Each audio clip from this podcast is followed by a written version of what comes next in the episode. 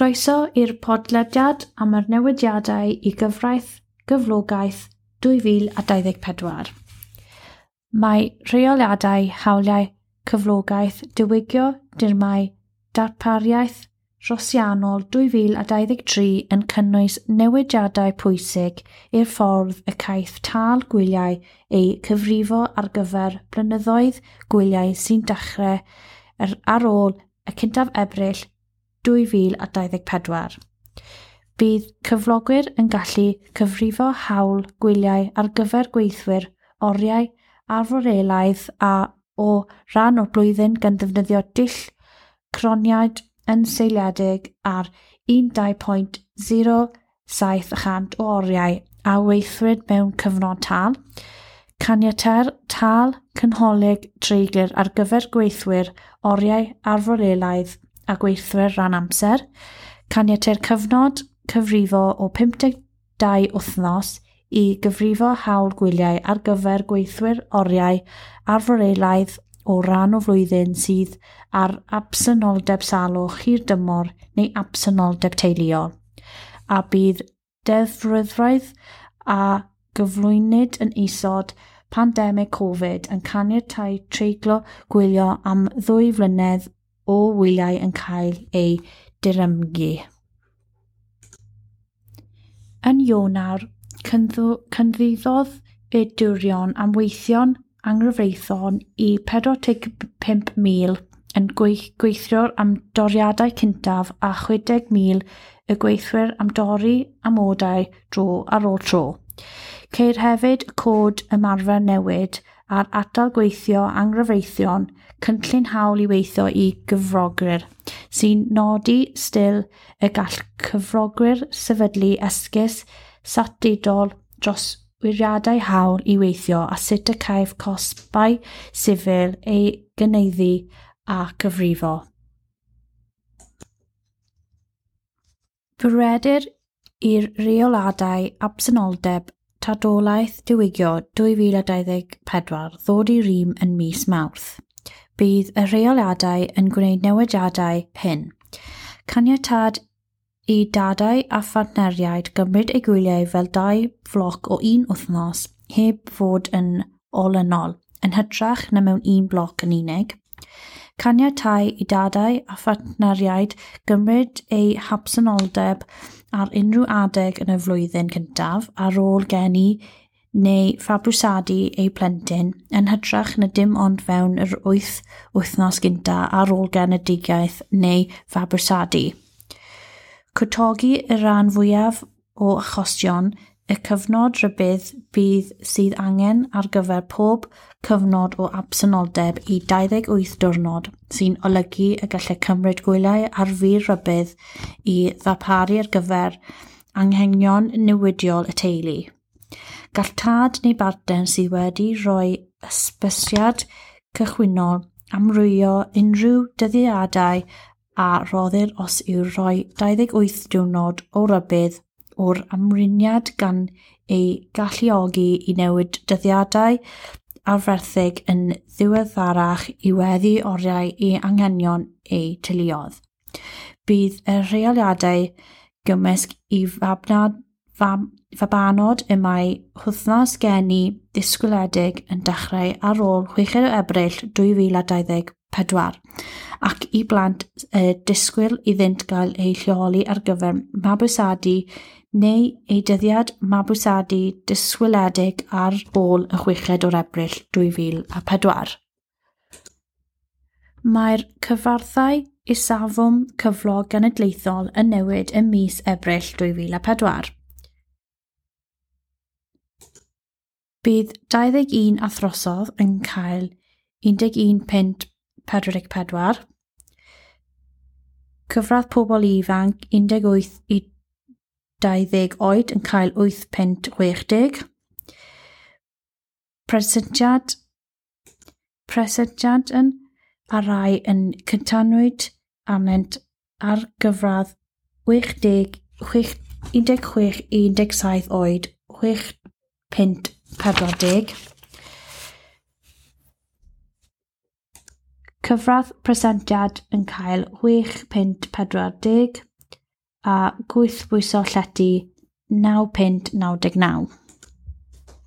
Bydd y ddef cysylltiadau cyflogaeth gweithio hyblygu 2023 yn dod i rym ar y 6 o Ebrill 2024. Bydd gweithwyr yn elwa ar eu mesur iau newydd gan gynnwys gofynion newydd i gyflogwyr ymgynghori a'r gweithwyr cyn ddod cyn gwrthod eu cais i weithio'n hyblygu, Caniau tad i wneud dau gais stadidol mewn unrhyw gyfnod o 12 mis, lleihau amseroedd dros aros ar gyfer penderfyniadau o 3 mis i 2 mis, Deiliau gyfnog gyfnogion personol y mae rhaid i'r gweithwyr esbonio pa effaith, os o gwbl, y bydd newid yn gwenu'r cais amdano yn cael ar y cyfnogwyr a sut y gallir ymdrin ei effaith honno. Mae reoladau gweithio hyblygu hefyd yn deilio gyfnognad dod yn rhaid i'r weithwyr gael 26 wythnos o wasanaeth i allu gwneud cais am weithio hyblygu. Mae'r newid yn gwneud yr hawl i ofyn am weithio hyblygu yn yr un diwrnod un. Bydd defn absenoldeb gofalwyr 2023 yn cyflwyno hawl newydd i wythnos o wyliau di-dal y flwyddyn i weithwyr sy'n darparu neu trefnu gofal. Mae reoladau i fod i ddod i rym yn ebryll. Mae'r hawl yr berthnasol i weithwyr o ddiwrnod cyntaf eu cyflogaeth sydd a dibynnydd ac angen gofal hir dymor a rai sydd am ddod yn absennol o'r gwaith i ddarparu neu drefnu gofal ar gyfer y dibynnydd hwnnw.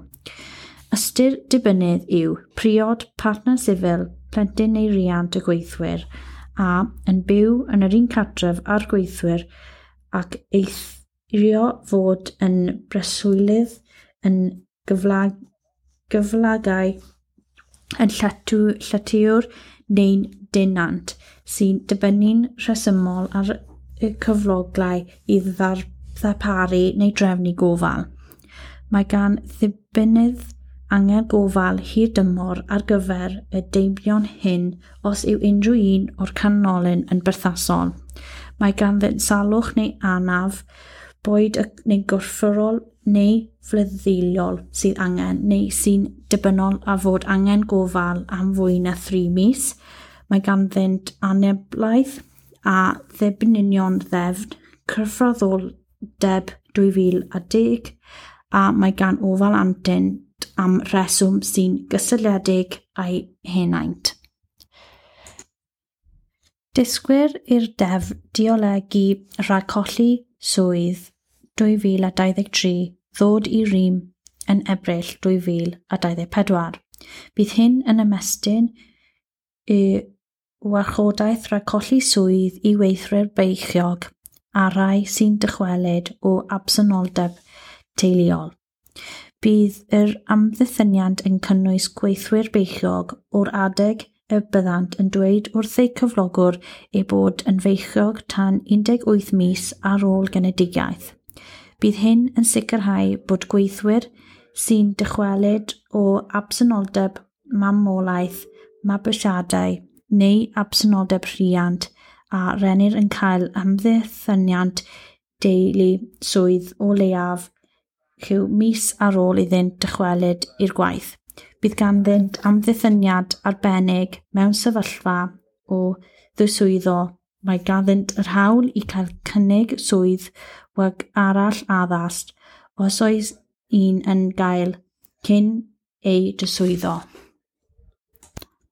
Mae rheoladau hawlau gyfrogaeth 2023 i ddod i'r rym ar yr cyntaf o gorffennaf 2024.